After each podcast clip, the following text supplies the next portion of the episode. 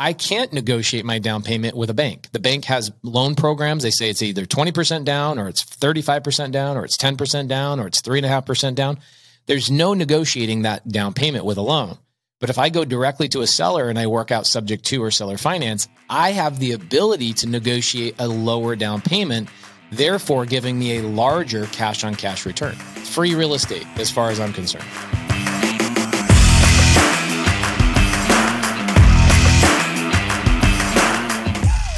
What's going on, everyone? It's Pace Morby, today's host of the Bigger Pockets podcast. You might be wondering, where is David? Where is Beardy Brandon? Where I, I sent them off to play jujitsu with each other. Is that what you say? You say play jujitsu? I'm not sure. But anyway, in all seriousness, it's our job here at the Bigger Pockets podcast to show you how to get started building wealth through real estate today. We do that by bringing on top performers, expert investors, and just plain regular people trying to make it happen as well. We do that by laying out the tactics and mindset that will make you financially free if you make the simple choice to take consistent action, like like, subscribe, etc. if you're getting value here. Whenever I used to travel, I would get that creeping feeling that I lock my back door. How do I know my property is going to be safe while I'm away? But not anymore, thanks to SimpliSafe Home Security. I'm about to go on a three week trip to Copenhagen, but am I tripping about my trip? Nope. With award winning security and peace of mind from SimpliSafe, I don't need to worry. SimpliSafe is a super amazing alarm system that I actually installed in my house myself personally in less than 30 minutes. And there's so much peace of mind knowing that there's something in place to protect my homes, my goods, and my John Mayer shrine. SimpliSafe systems have high tech sensors that detect break ins, fires, and floods, indoor and outdoor cameras to keep watch night and day, 24 7 professional monitoring at less than $1 a day. Plus, SimpliSafe professional monitoring agents can even help stop crime in real time by speaking to intruders through the wireless indoor camera. Hey, hey, bud, get out of here. It's like that, but it's a lot better, I imagine. And if you buy the system and you don't love it, you can get a full refund with SimpliSafe's 60 day money back guarantee. SimpliSafe has given me and many of our listeners real peace of mind, and I want you to have it too. Right now, get 20% off of any new SimpliSafe system with Fast Protect monitoring at simplisafe.com/pockets. There's no safe like SimpliSafe. You might think you want real estate, but that's not true. What you really want is passive income. With new investors struggling to find deals or get enough money to buy them and veteran landlords tired of the constant tenant phone calls, is there a better alternative? Actually, there is. Short notes from Connect Invest. Connect Invest is an online investing platform that allows you to easily participate in passive real estate investing, and all you need is $500 to start. Short Notes collectively funds a diversified portfolio of commercial and residential real estate projects across acquisition, construction, and development phases. You'll earn a fixed monthly income without the hassle of owning or managing real estate. Head to connectinvest.com/bp to create your account. Fund your digital wallet with at least $500. Select from 6, 12, and 24 month short notes with annualized return rates up to 9%. Then sit back and let your monthly returns roll in. Join today by visiting connectinvest.com/bp. connectinvest.com/bp. Passive income without the property headache? It's possible. There's a way to invest passively in real estate and get monthly income without any tenants, maintenance, or property management. The Wealthy have been doing this for years, and if you're an accredited or high net worth investor, you too can collect cash flow without the headaches that come from owning rentals. How? By investing in a private real estate fund with PPR Capital Management. PPR's co founder, Dave Van Horn, wrote the book on real estate note investing for BP. But he's not just investing in notes. Dave and his team also have an extensive background in commercial real estate. And with PPR Capital Management, they're strategically investing in both notes and commercial real estate nationwide. With over half a billion dollars in assets under management, PPR has provided individuals with a steady source of truly passive income since 2007 without ever missing a payment. Check them out at investwithppr.com. Again, if you're looking to get monthly passive income from an experienced team with a strong track record, go to investwithppr.com today. Today we have Ken, Diana, Eric, and Ralph, and myself jumping into those four people's questions, all about creative finance, LLC structures, all the fun things that I wish I knew when I was just starting in real estate. But before we get started, Pace, is there anything else you want to add? No, Pace. Let's get right into it. Ken Doyle, welcome to the show. How can I help you today, brother? How are you, Pace? I'm loving life. Fantastic. Yeah, my question for you is you know, with all industries, they go through cycles, and real estate market has cycles as well. Even though COVID's kind of thrown this off a bit, you know, typically around 18 years with the phases as you go through. So thinking about that from the investor side, and specifically on your creative financing. When you look at the phases as we're going through these cycles, does it dictate any of the types of creative financing you may come to the table with, whether it's, you know, sub two, seller financing, novation, whatever the option might be? Or is it strictly driven by the problem you're trying to solve for the homeowner? That's a great question. So what you're asking is, do you make a determination of what strategy you use based on the seller's needs, or does the market typically determine that? So, what options you're talking about is you're talking about subject to, right? Taking over somebody's existing mortgage, transferring the deed to your name. You're talking about seller finance, where the seller creates an agreement with you where they become the bank and you hold the deed and make payments to that seller over time, or a novation agreement, which is primarily used for a fix and flip, a creative finance fix and flip. The answer is really interesting. So if you look at seller finance versus subject to, they are really, really similar to each other, right? We're going to the seller and we're saying, Hey, I would like to work out terms with you on your house rather than me paying it all the way off.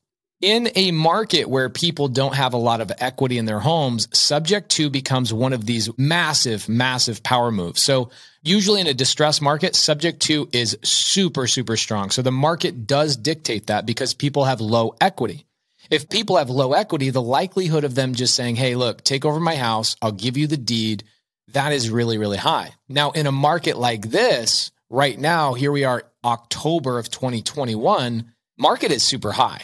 And what does that mean? It means that a lot of sellers have a tremendous amount of equity. And when that's the case, sellers ultimately are way more willing to sell on seller finance. So we're seeing a switch. So two years ago, I'd say 70% of our acquisitions in the creative finance world were subject to. Now that has swapped to be more like 60% are seller finance. It's almost flip flopped the opposite way. And the reason being is because now I'm negotiating against the seller's equity in a seller finance situation. So absolutely the market dictates, you know, how we approach that because of their equity going up and down. Now, in a novation agreement, same novation agreement is flatlined all the way through, right? A novation agreement, we use it for the same reasons all the way through. And the answer to your question is the market usually dictates whether I'm using subject to more often or if I'm using seller finance more often. Hopefully that answers your question. Absolutely. That's fantastic. Do you have any follow up questions? I do have a follow up. So thinking about the four phases in real estate, and you know, if you're looking at textbook, I don't know if we're in textbook. I mean, are, do we fall? Do you think in uh, kind of the re- recession phase right now? I mean, how do you view that, and what should we be looking at going into 2022? The main thing that I look at, and I was I was in the market in 2006, 2007 as a contractor, so I was I had a different viewpoint, right? The people who were hiring me to build homes and do construction work they had so many jobs. I was booked out for like two years. What I realized is a lot of the jobs that I was doing as a contractor were houses that nobody was actually moving into. What these builders were doing is they were pre selling lots and there was all these people playing all these games. So it was a fake, it was a fake, fictitious Fugazi situation going on. Right now, we have a true supply and demand issue, right? A true supply and demand issue. I think even if interest rates tick up a little bit, the market is still going to continue to be hot because what do we have? A deficiency of nearly four plus million homes. And the homes that we're renovating and the homes that we're selling, there's a family moving into every one of these people. So we have a lack of supply. And at the end of the day, supply and demand really dictate what the market is doing. A black swan event like COVID didn't slow us down. It only heated us up. It was unpar. I've never seen anything like it. We made, I think we made about $6 million last year just in the appreciation of our rental properties. $6 million, if you can believe that. So we don't look at that as something we can bank on or something that we're super excited about because we just look at, hey, the market is going to cycle. At some point, it is going to slow down or have a pullback. But we feel, me, my colleagues, my partners, and the people that we do research with, we feel like we're not going to have any slowdown for at least 36 months. Yeah. We, in fact, we actively have about 25 fix and flips going on at any given time. Five or six of those are acquired with creative finance. The other 20 are acquired through, you know, some sort of private lending of some sort. We decided we're going to go from 25 active projects to 30 active projects just because we're so confident in what's going on in the retail market. That's great to hear. Yeah, it is crazy. And I would say from our wholesale business, where a lot of our contracts are selling in our wholesale business, those are going to hedge funds, people that have, there's so much cash in the market right now because the hedge funds are saying, we believe that the market's going to continue to soar and soar and soar. And they are partly, you know, to blame for the manipulation of the market a little bit, but really they see what we see, or rather, I should say, we see what they see because you know they're ahead of the curve on us. They do way more research, they have way more money, way more resources, but they're pouring their money into real estate right now because they know even if they buy over retail. And I'll tell you, I'll tell you a really interesting thing that just happened to us they're paying over retail on houses right now, and they're happy to do so. We just sold a house to Opendoor. Okay, we sold a house to Opendoor, and the retail value of the property was $350,000. They paid $399,000 sight unseen. They waived appraisal, they waived their inspection, bought it as is, 399. They never even saw the house. Okay, why are they doing that? Couple of things. They're moving the market they're moving the market because here's what happened. We we researched that neighborhood and found they owned 21 homes in that neighborhood. So them paying $49,000 over retail, what they did is they amplified the value of all those other homes. So yes, they might have paid $49,000 over retail on that one house, but they probably made a million and a half dollars in appreciation by forcing the appraisals to, you know, for history to, to happen in that market. We see the people doing that. We see a lot of that happening and there is manipulation in the market. But here's the funny thing retail buyers, because interest rates are so low and demand is so high and supply is so low, retail buyers are also coming in and waiving appraisal, waiving walkthroughs, waiving all of these things, even inspection. The last 25, 30 houses that we've sold on the retail market have all waived anything that you would normally expect a buyer to want appraisal, inspection and a waiving an inspection. They're not waiving the inspection. They still do the inspection, obviously, because their lender wants it. But what they're doing is they're saying, as is, we're not going to ask for any repairs. Now, what I remember back in 2006 and 2007 is I remember the speed of the market. I remember people saying it's not going to slow down, it's going to keep going. And so, of course, we have trepidation. Of course, we have hesitation, but we have a very different world than we had back then. I'm sure you can agree lending practices are different with Dodd Frank and all the other things that are going on. People have a lot of cash. People are putting down payments down. These are qualified buyers. There's no prime, you know, subprime scam going on right now. And so the buyers moving into these homes are qualified good buyers. I feel like we have a really strong chance of having growth over 36 months before we have any sort of pullback. Fantastic. I love to hear that. Buy real estate. Buy real estate. Ken Doyle, everybody. Thank you, Ken. I appreciate you, brother. Thank you for your time. I appreciate it.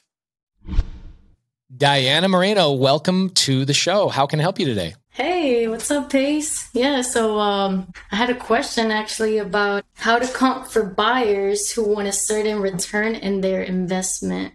Okay, so you have buyers that you are wanting to bring deals to. You want to bring investments to these buyers, right? So let's say it's a somebody like me, okay? I can tell you everything that it comes down to for us is the yield. Okay. So yield is an, a fancy word for basically cash on cash return. So let's talk about that for a second. Okay. Most investors are looking for a cash on cash return of at least 12%. Let's say that I go buy a house and I go get a mortgage to buy that house. That mortgage requires me to put three and a half percent down and I buy the house for $200,000. Well, I already know I'm going to put seven grand down, right? Three and a half percent at 200 grand is seven grand down. I'm going to pay for some closing costs. I'm going to pay some other miscellaneous expenses. Let's just put it up to $15,000 all in. I'm 15 grand in getting a loan on this property. And now I turn around and I rent it out. Okay. If I make, and I'm going to have you do some math. So pull out your calculator. Are you on your phone or are you on your laptop? Yeah, I got, I got my phone on me so I can do some. Okay, great. So let's do some math. If I invested fifteen thousand dollars in that property, don't type in fifteen grand yet. I'm just going to lead the audience down this road. And this property makes me $300 a month in net income that I get to put that in my pocket after all my expenses. That means at the end of the year, I have $3,600 from that property's cash flow. Are you following me on that? Yep. Okay. Now, what we want to do is we now want to say if I invested 15 grand and I have $3,600 at the end of the year in cash flow, what is my return? What is my yield? So let's do this math. 3,600 divided by 15,000. 0.24. 24. So that's a 24% return on your money. Wow. Okay. Okay. I see So this mean is how I look at all my deals. I look at what's my cash requirement? How much money do I have to put into the deal? And how much money will I make in my pocket at the end of the year? That would be my cash on cash return, my yield. If I put in $15,000, how much money will that yield me in return? That's where the silly word yield comes from. How much will it yield me? Right? So cash on cash return is the single most important way to comp a house for a buyer you're going to look at it from their side of things and you're going to say how much cash is going to have to be invested in this property and how much money will they make year over year? And you divide those numbers and it comes out with a percentage. I know brandon turner who's the main host of the bigger pockets podcast he says repeatedly over and over and over he's happy with anything 12% and above. So a house like that 24% return that's a pretty dang good return, Yeah, I'd get doubled on that return there. Right? So it's a very simple way of looking at things. And so what you want to do is when you're looking at opportunities for your buyers, the main thing I ask buyers is I will ask the buyer, say, Hey, buyer, like for me, for example, I get people call me and go, Hey, Pace, I want to bring you opportunities. What is your cash on cash requirement? What are you looking for to make on your, your yearly investment into the property? For me, I'm a little bit crazy, Diana, because I use creative finance. And so I have an unfair advantage against other people that are going out and getting loans. I require, I will not look at a deal unless there's a 30% cash on cash return. I won't even look at it. Yeah. What I would rather do is if somebody brings me a deal that's less than 30% cash on cash return, I will wholesale that or help them find a buyer for it. But I'm not interested in a 12, a 15, a 20% cash on cash return because utilizing creative finance, we get a lot of free houses. So when I get a free house, guess what that means? My cash investment is very, very low. Therefore, my return on my cash investment is very, very high because I didn't have to put much in to get a lot out. Does that Yeah. make sense? Yeah, that makes sense.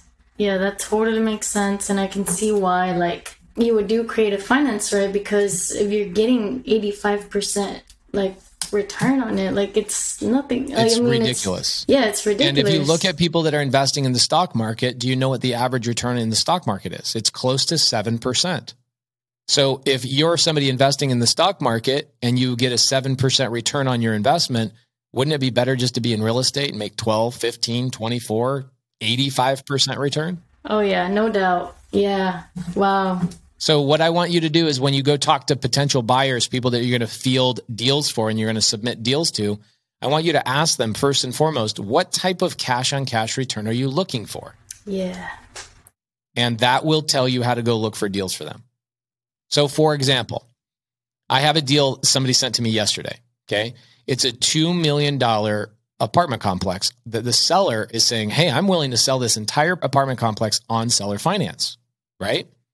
But I want a million dollar down payment. He wants a 50% down payment on a $2 million purchase. So what you're then doing is you're requiring your buyer to put a million dollars in cash down. So I can tell you their cash on cash return is going to be so small, it will not be worth their time. I see. Okay. Yeah. And so you'll know where to negotiate with that seller where you go, look, seller, if I put a million dollars into the property, my cash on cash return is going to be very low. The most I can offer you is $150,000 down. And then that allows your buyer to, you really have to ask your buyer how much cash on cash return do they want in order for you to negotiate with the seller that you're talking to about seller finance or subject to. Oh, yeah. That makes total sense. Do you have any follow up questions for me? Yeah, just no, not any more questions. But yeah, I can see why like you would not want to give like so much of a high down payment at first because yeah, because of the cash on cash return. Right. And that's the thing that's great about creative finance is that I can negotiate my down payment with my seller Whereas I can't negotiate my down payment with a bank. The bank has loan programs. They say it's either 20% down or it's 35% down or it's 10% down or it's 3.5% down. There's no negotiating that down payment with a loan. But if I go directly to a seller and I work out subject to or seller finance, I have the ability to negotiate a lower down payment, therefore giving me a larger cash on cash return. It's free real estate as far as I'm concerned. Yeah, free real estate for sure. Diana, you're amazing. Thank you for the question. Thank you, Pace. Whenever I used to travel, I would get that creeping feeling that I lock my back door. How do I know my property is going to be safe while I'm away? But not anymore, thanks to SimpliSafe Home Security. I'm about to go on a three week trip to Copenhagen, but am I tripping about my trip? Nope. With award winning security and peace of mind from SimpliSafe, I don't need to worry. SimpliSafe is a super amazing alarm system that I actually installed in my house myself personally in less than 30 minutes. And there's so much peace of mind knowing that there's something in place to protect my homes, my goods, and my John Mayer shrine. Simply SimpliSafe systems have high tech sensors that detect break ins, fires, and floods, indoor and outdoor cameras to keep watch night and day, 24 7 professional monitoring at less than $1 a day. Plus, Simply SimpliSafe professional monitoring agents can even help stop crime in real time by speaking to intruders through the wireless indoor camera. Hey, hey, bud, get out of here. It's like that, but it's a lot better, I imagine. And if you buy the system and you don't love it, you can get a full refund with SimpliSafe's 60-day money-back guarantee. SimpliSafe has given me and many of our listeners real peace of mind, and I want you to have it too. Right now, get 20% off of any new SimpliSafe system with Fast Protect monitoring at simplisafe.com/pockets. There's no safe like SimpliSafe. Whether you need to buy or sell, or you're just obsessed with looking at homes for sale, Redfin's got you covered. Redfin updates their listings every two minutes to help you see new homes first. And they give you personalized recommendations based on the homes you like, so you can find a home that's just right for you, whether that's a cabin, a craftsman, or a castle. With the top rated Redfin app, you can favorite homes, share listings with others, and schedule tours even on the same day with a local Redfin agent who can help guide you through the whole home buying process. And if you're looking to sell, Redfin agents have the experience to help you get the best price possible for your home. That's because they sell twice as many homes as other agents. With a listing fee as low as 1%, Redfin's fees are half of what others often charge, which means you'll have more money to put towards what matters most to you, like your next home. In fact, last year, Redfin saved home sellers $127 million. No matter where you are in your real estate journey, Redfin can help. Download the Redfin app to get started today. We're always looking for ways to improve, searching for better. But when it comes to hiring, the best way to search for better is by matching with quality candidates. If you need to hire, you need Indeed. Indeed is your matching and hiring platform with over 350 million global monthly visitors, according to Indeed data, and a matching engine that helps you find quality candidates fast. Ditch the busy work. Use Indeed for scheduling, screening, and messaging so you can connect with candidates faster. And Indeed doesn't just help you hire faster. 93% of employers agree Indeed delivers the highest quality matches compared to other job sites, according to a recent Indeed survey. Leveraging over 140 million qualifications and preferences every day, Indeed's matching engine is constantly learning from your preferences, so the more you use Indeed, the better it gets. Join more than 3.5 million businesses worldwide that use Indeed to hire great talent fast. And listeners of the show will get a $75 sponsored job credit to get your jobs more visibility at Indeed.com slash BiggerPockets. Just go to Indeed.com slash BiggerPockets right now and support our show by saying you heard about Indeed on this podcast. Terms and conditions apply. Indeed.com slash BiggerPockets. Need to hire? You need Indeed. Take a second and imagine this immediate cash flow, above average rent, built in equity, and a foolproof exit plan. No, it's not 2012 again. This is just what it's like to invest with Integra Development Group. They've simplified the real estate investing process so everyone can invest. With their new construction single family rent to own homes, you'll get aggressively priced, brand new properties that have tenants in place now in one of the fastest growing states in America, Florida. Here's how IDG's rent to own strategy works you get exclusive access to inventory with aggressive pricing thanks to IDG's builder partner relationships. Then invest and collect immediate cash flow with tenants already in place at or very close to closing. With the demand for new builds, your tenants pay above market rent, so you rake in more cash flow. And you'll get built in equity and appreciation with an already agreed to purchase price at year three helping the tenants become homeowners while you build wealth. That's investing simplified. So secure your next investment property today with Integra Development Group at integradg.com. That's integradg.com to start investing today. Eric Clinton, how you doing, my brother? Welcome to the show. What's up, Pace? What's up? What do you got for me today? Well, here we go. Like yourself, you know, my goal is to fix and flip and do some buy and hold.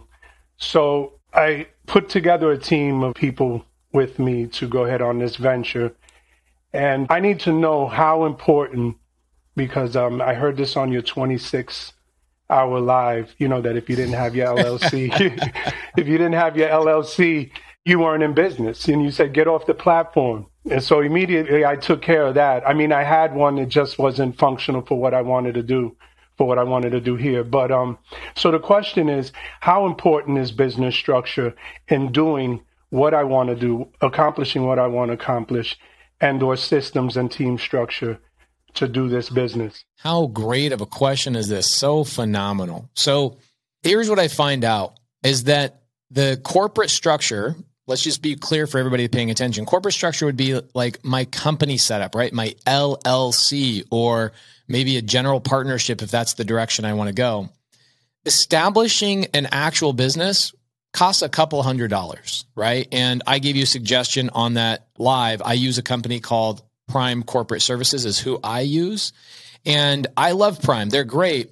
But what I love about having an LLC set up is that you don't think about it, right? I, a lot of times I run into investors that are starting, starting, starting.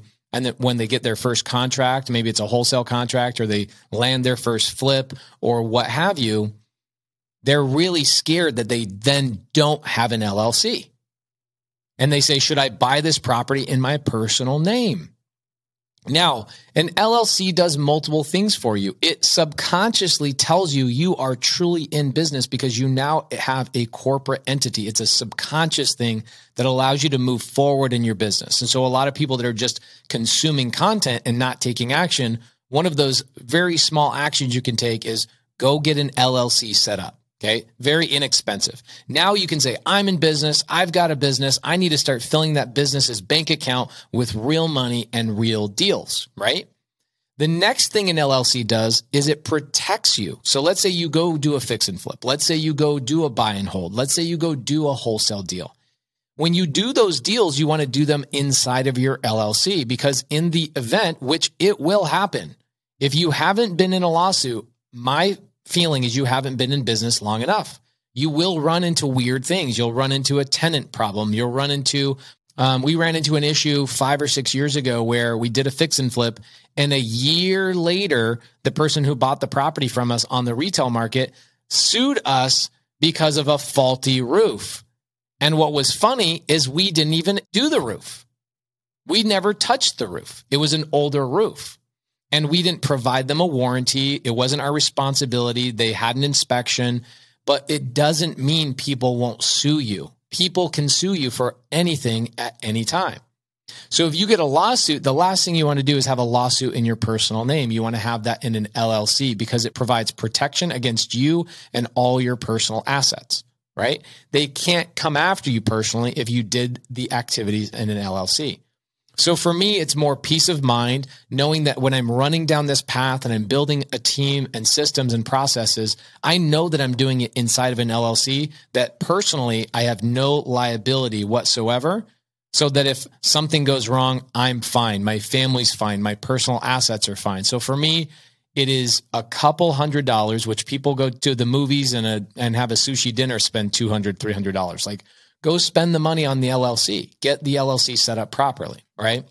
Now, in that 26 hour live, I educated you guys on what I suggest for the LLC structure just to make it simple, inexpensive, etc. Now, after you start that LLC, your next question, Eric, is how important are business systems and processes? Well, let me tell you how important they are. It's noon my time most people that are running real estate businesses and have 30 active fix and flips going on and have a tremendous amount of buy and hold properties and a lot of Airbnbs all over the place. We have an active wholesale operation.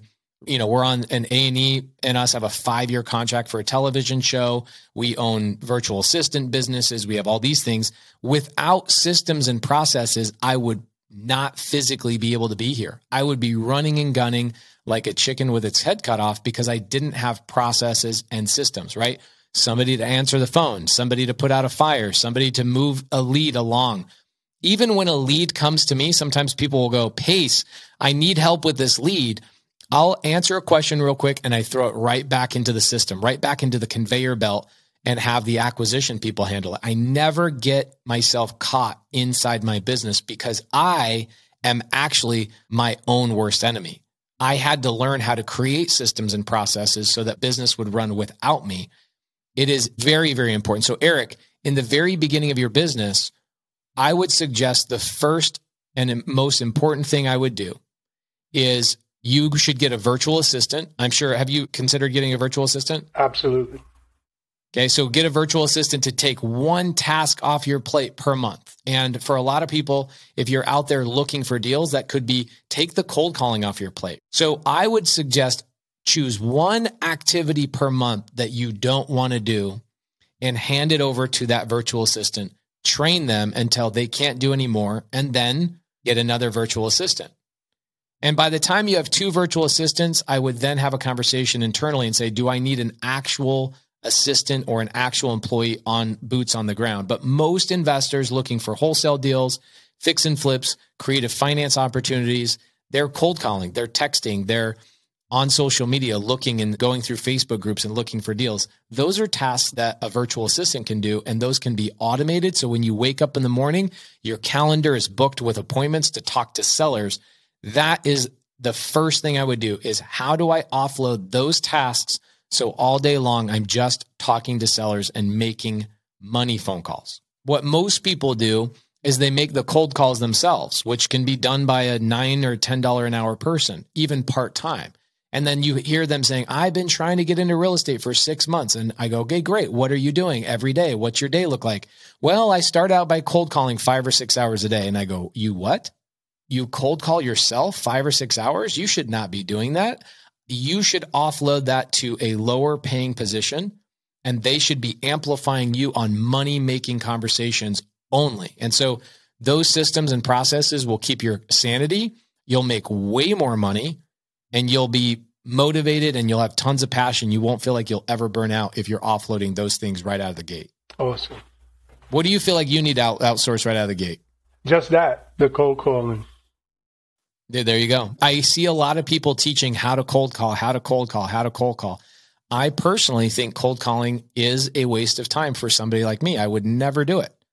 What I would do is if I'm lacking budget, I would probably drive for deals and I would call and text sellers directly. But cold calling, just, you know, hitting the phone and calling some big, massive list, that's something that a virtual assistant can do. And if you don't have the budget for it, start with driving for deals, then upgrade and hire a cold caller that just sits there full time and calls sellers. In fact, my goal for you, Eric, would be how quickly can I get somebody else setting two appointments a day for me every day? Now, you'll see this with me and my partners. We do this obviously in our business. Our virtual assistants can generate two good leads per day each. So, two leads per day man, those are good quality conversations with sellers. Some of them might say, ah, I'm not, you know, I want too much money. Well, at that point, you know this, Eric, you can pivot that conversation to creative finance, which is great. But let's keep it basic. You've got to have an LLC just for the subconscious, and you've got to have a virtual assistant just so you don't burn yourself out. The last thing you want to do is be three months, four months into this and go, man, I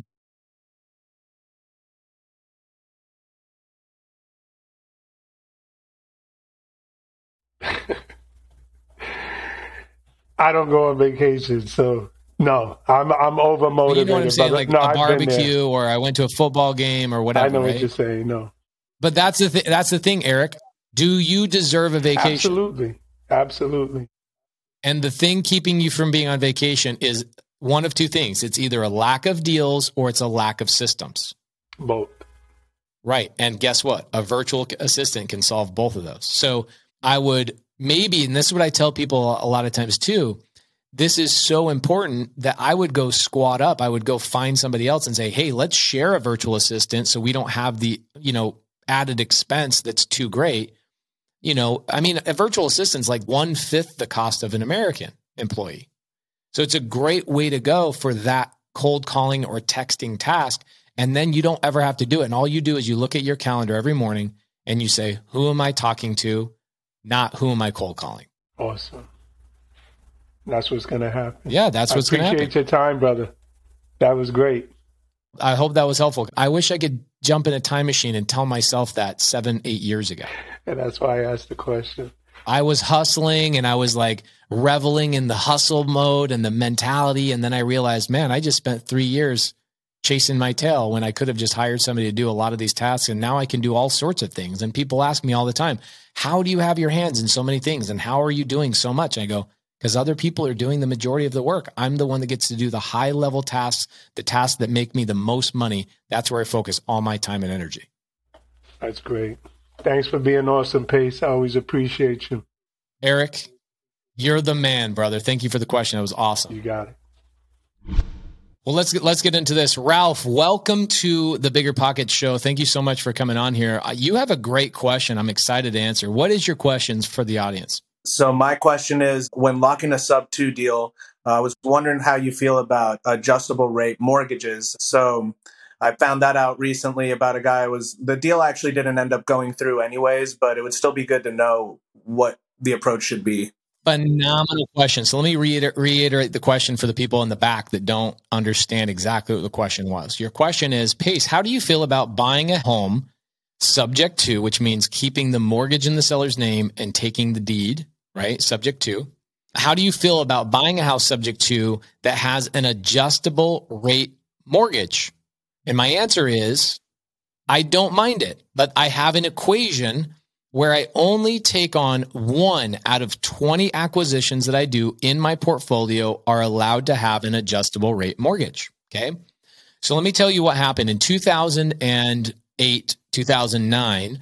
A lot of the investors that were buying Subject To, that's right, guys, Subject To has been around a very long time. In fact, we know Subject To has been going out back at least 100 years. People have been taking deeds on properties that have mortgages and debts on them for a very, very long time. It is perfectly legal, just to be very clear with you guys. In future episodes of Being in Bigger Pockets, I really hope to bring on a couple of my attorneys and we can chop up some of the legalities and the fun parts of the inner workings of Subject To. But let's throw that to the side. It's not illegal, it is perfectly legal, it's fun. In fact, a lot of my investors are lenders in my business, which is great. But in 2008 and 2009, the majority of my colleagues were buying subject to deals on adjustable rate mortgages. Now, at the time, those properties were cash flowing, and that's perfectly fine. If the market crashes, what do I care about the value of the house going down as long as my cash flow continues to go? Because we all know the market's going to rebound at some point. Might be five years, might be 20 years, whatever. Why was it so bad? In 2008 and 2009, when the interest rates rose on those adjustable rate mortgages, what happened is those properties no longer cash flowed. And now my colleagues were now hemorrhaging money on every property, and those properties were underwater. So it was a double whammy. They had no equity. In fact, they had negative equity, and they had an adjustable rate mortgage that now just turned the opposite direction. And now they're losing $200 a month not making 400 or $500 a month. It was that dramatic. I had friends that were worth 20, 30, 40 million dollars that ended up losing just about everything. And the main reason why is because they were acquiring subject to deals on adjustable rate mortgages. And they weren't thinking what would happen if the market completely turned and the interest rates rose. So for us, we own multiple houses with adjustable rate mortgages. I'm not opposed to it. I just limit my exposure to it by limiting one out of 20 acquisitions into my portfolio are allowed to have an adjustable rate mortgage. So you will do it, but you don't want to have many properties. It's it's kind of here and there. The thing is, the adjustable rate mortgages are kind of a thing of the past. If you run into them, they're very, very rare. Back in 2006, 2005, 2007, they were everywhere. Everybody was doing adjustable rate mortgages. That's kind of an old model Do they still exist? Yes, they do, but they're very rare. Most of the properties that you're going to run into now with subject to opportunities are going to be fixed rate mortgages. So um, last month, we bought a property with an adjustable rate mortgage. Now, let's look at this. Okay. If I have one property and it's an adjustable rate mortgage and I'm making $300 a month in cash flow, what I do is I say, let's say worst case scenario, the interest rates go up a full percentage. Am I still cash flowing? And if I'm not cash flowing, do I have the ability to cover that cost? My feeling is if it's your first subject to deal that you're ever buying, do not buy it with an adjustable rate mortgage. I would assign it to another investor like me who can handle if the market fluctuates, right? If you send me a deal and it's adjustable rate mortgage, I've got so many other properties that are cash flowing that one property not cash flowing in my portfolio is not going to make a dent in my portfolio that was that answers the next question I was going to ask. That was perfect. Yeah, is assign the deal to a seasoned investor like me. You can lock those deals up.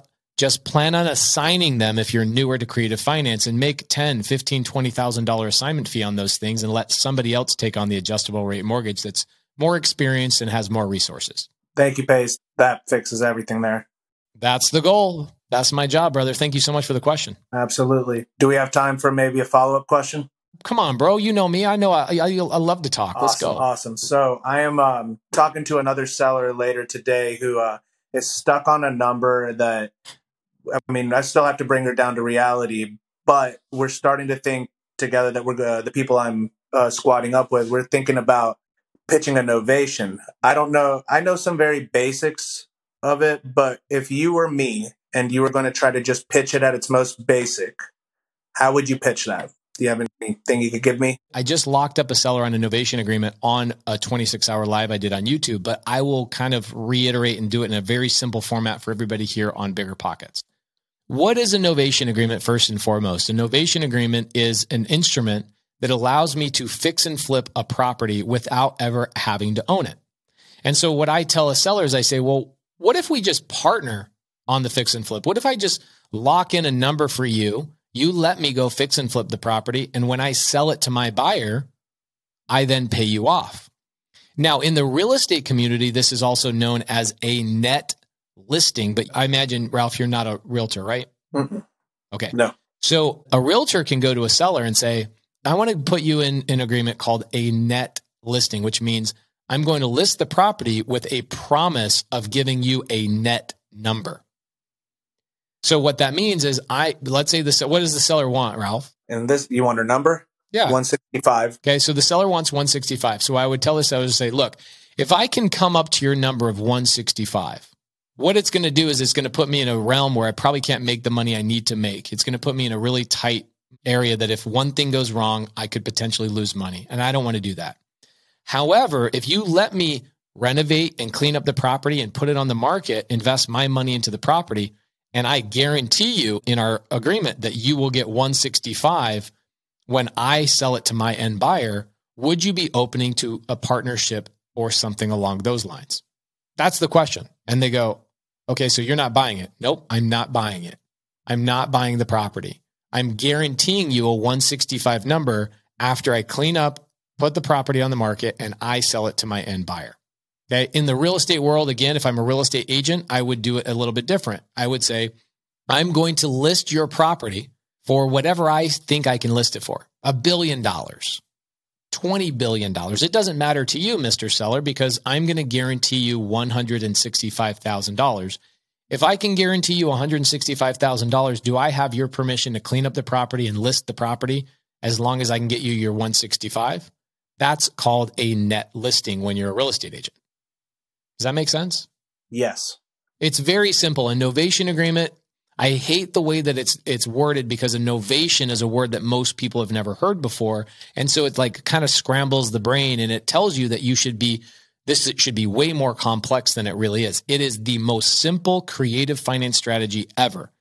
It is simply renovating a property that you don't own, promising the seller a very specific number before you start renovating and you get the seller their number when you finalize the renovation and you sell it to a home buyer on the back end. Gotcha. Yeah, that that's great.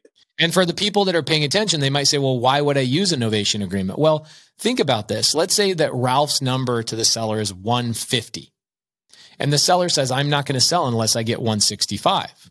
A lot of the times a fix and flipper can't pay 165 is because they have acquisition costs, right?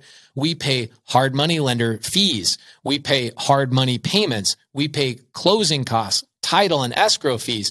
We pay insurance and all these things along the way that a lot of times cost us $15,000. So in essence, if I'm buying a property from a homeowner for 150 with all of those added expenses and things that add up, I'm really buying it for 165. It's just that the seller doesn't get the 165, they get 150 and all these other people get paid $15,000.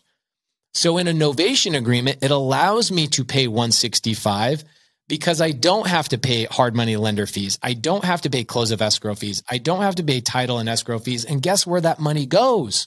It doesn't go to all these other business professionals. It goes to the seller, which is where it should go.